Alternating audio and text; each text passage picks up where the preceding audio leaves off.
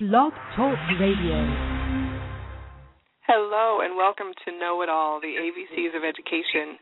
Listen to us live every Tuesday at 10 a.m. or anytime from the comfort of your home or computer at blogtalkradio.com backslash know it all. Today's show is a featured show on the Blog Talk Radio website, so be sure to follow us at blogtalkradio.com. Know It All, we have candid conversations about the education issues that impact your community and the real life solutions to education issues that you face every single day. We aim to make you a know it all about education law, policy, and practice as it affects you. I am your host, Allison R. Brown of Allison Brown Consulting, ABC. I'm a civil rights attorney with expertise in the laws that require equity in public education. You can keep up with me at AllisonBrownConsulting.com. My guest host is the lovely Alexis J. Smith of Entitled to Educate. Good morning, Alexis. Good morning, Allison. How are you? I'm well, thank you. She is a community engagement and parent empowerment specialist. Check her out at entitledtoeducate.com. Today we are debunking myths. You've heard them before. I know I'm guilty of repeating them. The number of black women to black men on a college campus is 10 or 15 to 1. Black men are in a state of crisis today. There are more black men in prison than in college today. Well, my guests today say that is not true. These things are not true, and they have the numbers to back them up. Dr. Ivory Toldson is an associate professor of education at Howard University and a board member for the National Council on Educating Black Children. Diana Daniels is the executive director of the National Council on Educating Black Children. Good morning to you both. Thank you for joining us. Good morning. It's great to be here. Hello. Diana, I wonder if you would start by introducing the National Council on Educating Black Children to the audience. What is your mission and how do you achieve it? Sure. The the National Council on Educating Black Children is a nonprofit organization whose mission is to reinstate academic rigor and relevant teaching, improve the assessment of such uh, instruction, and prepare the African American learner for an effective uh, participation in a competitive global uh, uh, world. And how do we uh, achieve that? We go back to our main flagship document, which is called our Blueprint for Action, which was founded in 1980. Since has been revised six times and is available in over seven different uh, languages. The blueprint uh, was founded and galvanized by our founder, the uh, Honorable Augustus F. Hawkins, who stated that black children are the proxy for what ails American education in general. And so, as we fashion solutions which help black children, we fashion solutions which help all children. Based upon that statement, we put together a blueprint for action for every stakeholder group that impacts the education of black children principals, administrators, teachers, students, uh, service uh, providers, policymakers, higher education, and the church. Uh, based upon that blueprint for action, there are uh, action items and tools and tasks for each of those stakeholder groups to uh, uh, engage in to help to uh, improve the education of black children. Out of that, we have a, a national convention every year. This is our 27th year, and this year we'll be in uh, Chicago, Illinois, April 25th to the 27th. And that convention is open, is online for anyone who wants to come and take part uh, at ncebc.org. You can come and uh, find out more about what it is, what's going to go on. We also have programs that we operate out of this office. And these programs not only uh, include coming to our conferences, but they're programs based on the needs of black males. Uh, a few years ago, we pulled together statewide conferences and in 27 states, we were able to build black male action plans. And these black male action plans is our driving force behind most of our work. at every uh, at every conference and annual convention, we gather our state level people to assess the climate of the uh, educational opportunities for black males, and we map out black male action plans to address those needs within each state. Uh, the black male action plans, we also call them building a coalition of the willing. And building these coalitions of the willing is taking all the stakeholder groups, bringing them together, and having them to build a plan that each one can buy into and that each one can go out and begin to actually do to uh, uh, improve the education of black children in their city or in their state. We also have what is known as our mission ready after school uh, programs, which focus on reading and up on math. And I can talk about that later. I don't want to take up all your time talking about what we actually do here in the office. Well, I, I would imagine that being part of the coalition of the willing would require true understanding of the popula- the population being served. And so, Ivory, I wonder if you would talk about some of these myths that we see about black children. Um, is it not true that there are more black women on campus than black men, on campuses than black men, that there are more black men in prison than in college today? Well, I, I think I'm going to Ivory handle that part of this um, uh, talk, but I, I, I do want to kind of point back to what you started at at the very start, and Dr. King once mentioned something that I, I need to just say is that cowards ask the question, "Is it safe?" Expediency asks the question, "Is it uh, politics?" Vanity asks the question, "Is it popular?" But conscience asks the question, is it right? And there comes a time when one must take a position that is either safe, nor politics, nor popular, but must take it because it is right. And I think that's what the National Council has done. We we came out of a philosophy that uh, we believe in the uh, seven principles of Kwanzaa, and especially those first three, that talk about building a strong community around unity. Talk about uh, where we need to define for ourselves and name ourselves and create for ourselves and speak for ourselves. And Ujima, around collective work and responsibility. Collectively, as a whole community, we need to come together around the questions that you have just raised, Allison, around these myths. And we must find a way to debunk these myths, which I believe Ivory has done a, a great job with.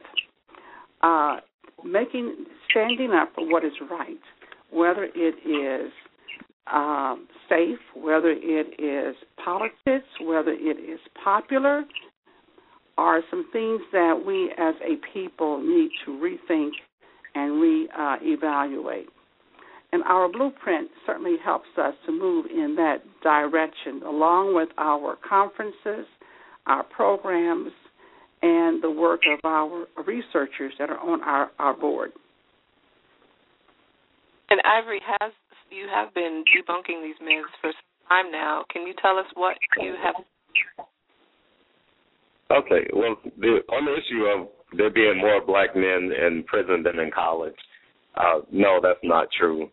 And I'm not the first one who's come out with a publication that challenged that myth. And in fact, there's probably been about three publications before my most recent publication that broke down the numbers and showed that there are more black men in college than in prison and even the original authors of the one report that showed that there were more black men in prison than in college, they will concede today that that's not true. Uh, they do stand behind original findings of 10 years ago, uh, which you know are questionable in and of themselves. But even they concede today that it's not true.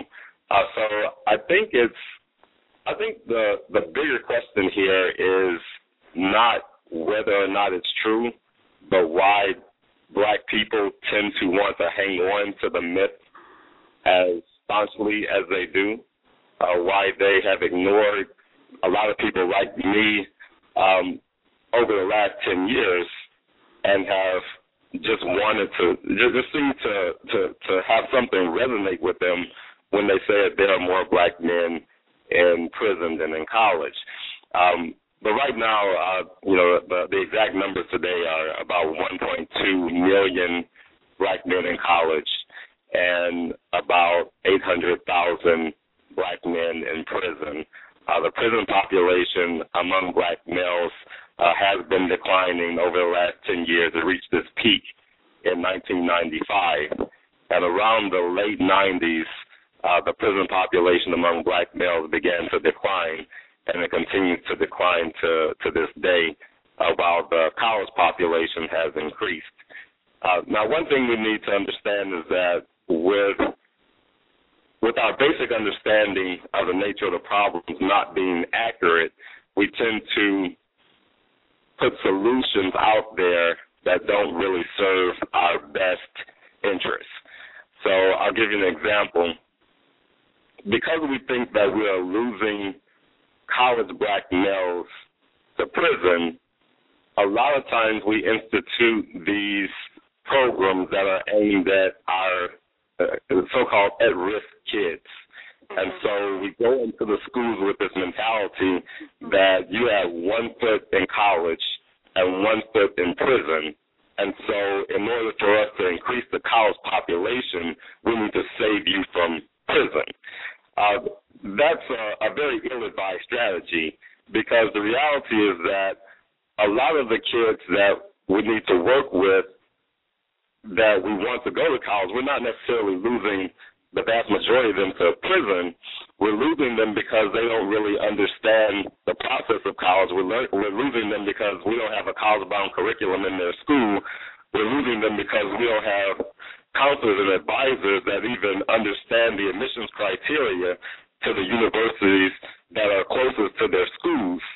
We're losing them because we have these these stereotypes and stigmas of them that makes us believe that we need to send them through metal detectors and have dogs sniffing their lockers, and so we're sending them to jail if they get caught with uh, experimental use quantities of marijuana, uh, which could be the same kids that could go to to college.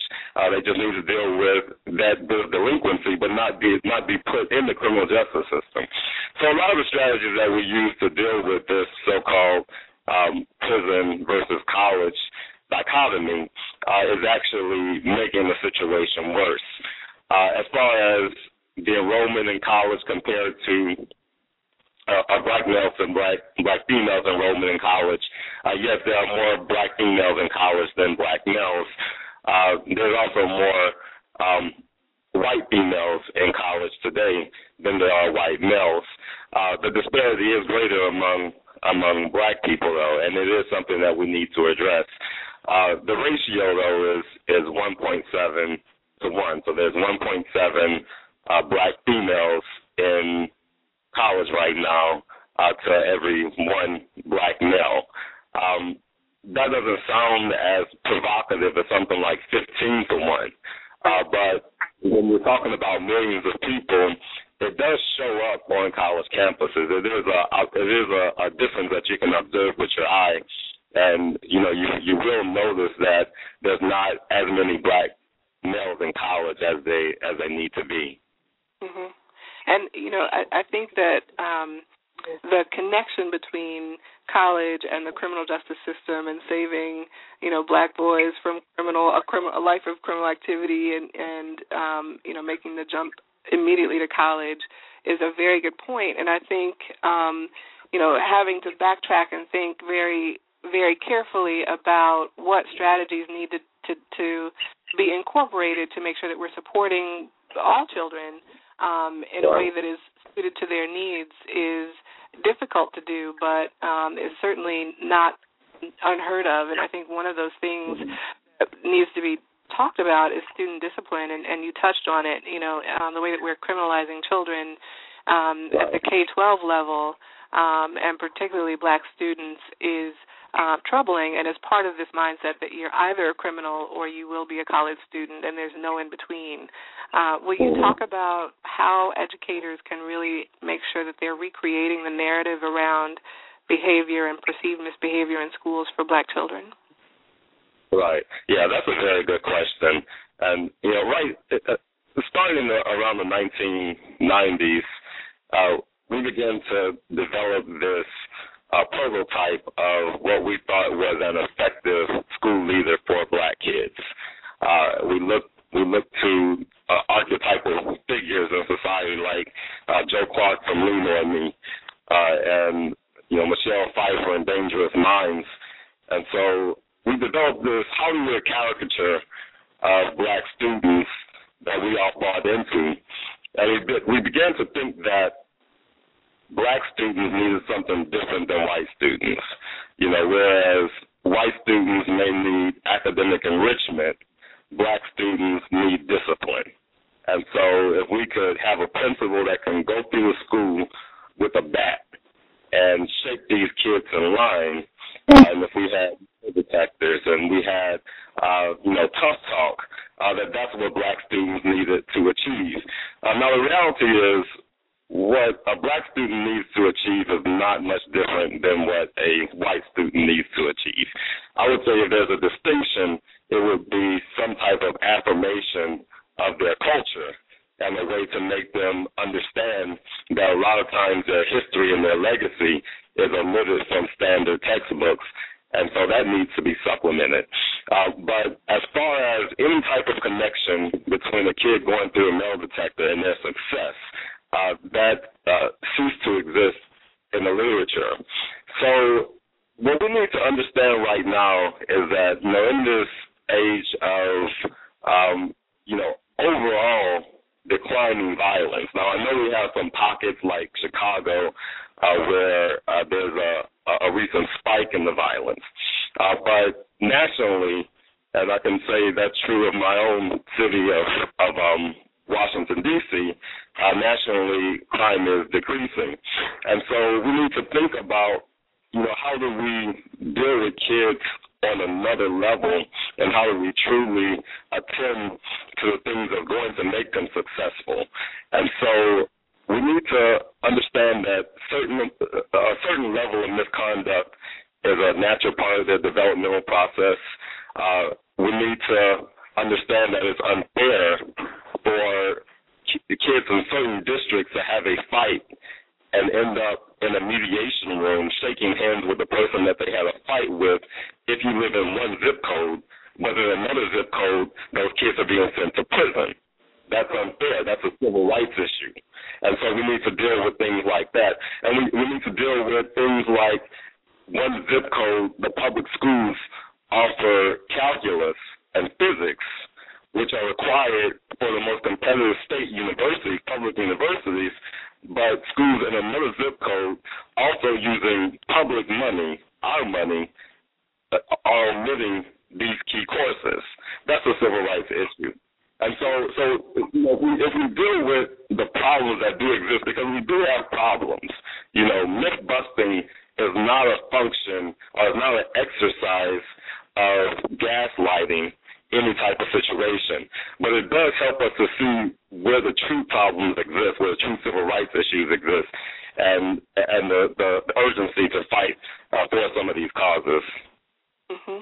And I think another area that has been um, certainly on um, the civil rights radar is um, special education. And mm-hmm. um, you know, Ivory, you recently wrote a piece about the myths related to Black children, mental health, and disability, and you debunk the myth that student with a disability is also mentally ill and I think it's a very important point that mental right. illness is a legal definition that indicates mm-hmm. that a person has acted criminally because of their mental state and a student with a disability is not automatically mentally ill. So I know that one of the things that schools struggle with is placement of black children in special education. Um, do you mm-hmm. think this perception of mental illness is a cause for over identification of black students as in need of special special education services? Yes, uh, absolutely. And you know the the whole idea of special education services and the potential of kids who may have some type of learning or emotional or behavioral disability uh, certainly needs to be revamped. Uh, right now, I think the problems that the schools are having is that they're relying on the parents uh, to uh, be the biggest uh, advocate and have the biggest base of knowledge about the nature of their child's disability. And I encourage every parent to to, to really understand their child because parents with the most agency, they're the ones that will uh, make sure their kids are mainstream, to make sure that uh, their kids are being uh, given special uh, testing accommodations, that their kids are being placed in the front of the classroom, uh, that they're getting uh, daily ratings from the teachers, uh, their kids are given leadership positions because they have this problem with their attention span. and They need to be uh, they they need to have heightened stimulation. Uh, so we have we have parents with agency that that do that, but we also have pa- parents uh, that don't really understand all these nuances. I personally don't believe that uh, every parent should have to absolutely know everything about disability in order for their child not to be discriminated against. And but right now, a lot of children who don't have parents that have a full understanding of their child's rights uh, are being uh, segregated to these environments, and they're also being pushed out of school. Uh, and a lot of these problems are, are interconnected because I think uh, some of these testing demands uh, that, that that schools have are are encouraging them to try to push out some of the kids that they don't that, that they don't think uh, will perform that well on the test, and thus drive down uh, their test scores, uh, which could jeopardize uh, the funding that they get. That's one of the uh, the um, unintended consequences of of um, No Child Left Behind. I'm not sure what they intended, but it's a bad consequence of No Child Left Behind. And so, so we need to, to get to some smart policies, and we need to understand uh, that uh, all students, regardless of their disability, uh, have ways that we can spur their success. Alexis, what do you think about the the parent perspective? What are your what questions do you have for for Ivory? Well, you know, Ivory, I'm, I'm glad that you went right into uh, the role of the parent, and I know from the NCEBC perspective, Diana, that parents are major stakeholders in not only their own children's education, but how it impacts the community overall. So I'm wondering, Ira, if you can give us just one really strong action item for parents who are listening to this conversation and have the understanding of the big picture but are still questioning what do I do today? What would that action item be? Okay, uh, I just I just released a, a, a article uh, that's going to be published within a couple of months uh, that looks at, at um, uh, the parents' role in education. Uh, but there, there are three things that have been demonstrated uh, that parents can do in order to have a child that has better experiences in school. Uh, the first is their presence at the school. Uh, so the research that I did analyzing the data of about 15,000 parents uh, that reported to a survey for the Department of Education, it showed that parents who had higher achieving children visited the school at least eight times throughout the academic year, and this isn't just to pick their kid up. Uh, this this is a, a, meeting with a teacher, uh, attendance at a play or a sporting event, or volunteering at the school. So eight times, about once a month, uh, throughout the academic year, uh, you should have a presence at the school.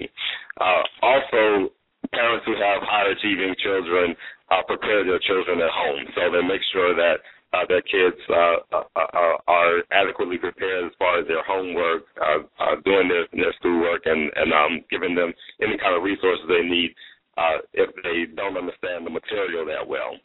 And uh, the final thing is what's called academic socialization. And actually, academic socialization in the research shows to be the most important thing that parents can do for their kids and that's helping kids to understand the goals of education and helping them uh, to understand uh, proper etiquette at school, how to uh, talk to their teachers if they don't understand the schoolwork, the importance of getting to school on time, uh, the importance of making sure that their their, their work is neat. Uh, actually, academic socialization uh, has a stronger correlation with the child's academic success than helping with homework. And mm. so, so that, that seems to to encompass uh, the the child's entire experience of school and help them to manage a lot of the, the, the social nuances of education. Perfect. Thank you. So, Diana, we are coming down on uh, the last five minutes of our, our, show today, but in talking about the Coalition of the Willing um, within NCEBC, I know that NCEBC has grown a strong social media network, and I understand that there is uh, a, a, meet and greet call this evening um, related to NCEBC and uh, social media being used as a platform for uh, wide uh, ranging community outreach. Can you share a little bit about that with us, please? Certainly, certainly. Over the last uh, year, our social um, media outreach has uh, increased. And as we grow, we are just so happy to welcome each new member as a representative of the Coalition of the Willing. The Coalition of the Willing is people who answer the call to action who believe that our children can do better, who want them to do better, and is willing to work in a collective manner with other organizations, churches, parents to build that plan to help each child reach their maximum. And that call to action is being offered again this evening at 8 o'clock uh, p.m. Uh, and that is on. I don't have the call letters right here. I don't know if you have them or not, Alexis, but it, it's it's to help us to uh, recapture that call to action, to recapture that coalition, and to build those networks across this country that they're operating in various various levels and across each of our states. Um, we actually will, do have the call letters. Um, NCEBC is on Facebook at facebook.com front slash NCEBC, and I believe there's registration information on uh, Facebook right now for tonight's call. Great, great. Uh, thank you. I think that much of what Ivory talked about fits into our call to action around the needs of black males. And I was so pleased to hear him talk about those three things the presence of the parents at school, to prepare the children at home and the academic uh, socialization. And NCEBC is trying to carry that out through our uh, mission ready uh, centers that are operating in 25 states across this country, where parent, where students can go after school and can receive help in reading and in math at various churches. Um, that is something that we would like to see uh, expanded. So hopefully, this coalition of the willing and this call to action tonight at 8 on our Facebook will help us to expand our goals and help us to get more people uh, involved in our mission work, along with our blueprint for action here. Dr. Ivory Toldson is an associate professor of education at Howard University and a board member for the National Council on Educating Black Children. Follow him on Facebook and Twitter. Diana Daniels is the executive director of the National Council on Educating Black Children. You can find her on Facebook as well. You can find NCEBC on Facebook, as, as Alexis mentioned. Thank you both so much for joining us. I also want to thank my wonderful guest, Alexis Smith. Thank you, Alexis, for joining us today. My pleasure as always. You are now officially certified know it alls on seeking out um, the debunking the myths surrounding black children and black boys in particular. Go forth and share. Have a wonderful week. Join us next Tuesday, January 15th, when we will talk with Hector Montenegro of the Collaborative for Academic, Social, and Emotional Learning, CASEL, about social emotional learning in schools. Remember to follow Know It All, the ABCs of Education on Blog Talk Radio. Follow me at Allison R. Brown on Twitter. Find ABC on Facebook, and read my blog at AllisonBrownConsulting.com. Thank you for joining us. Uh...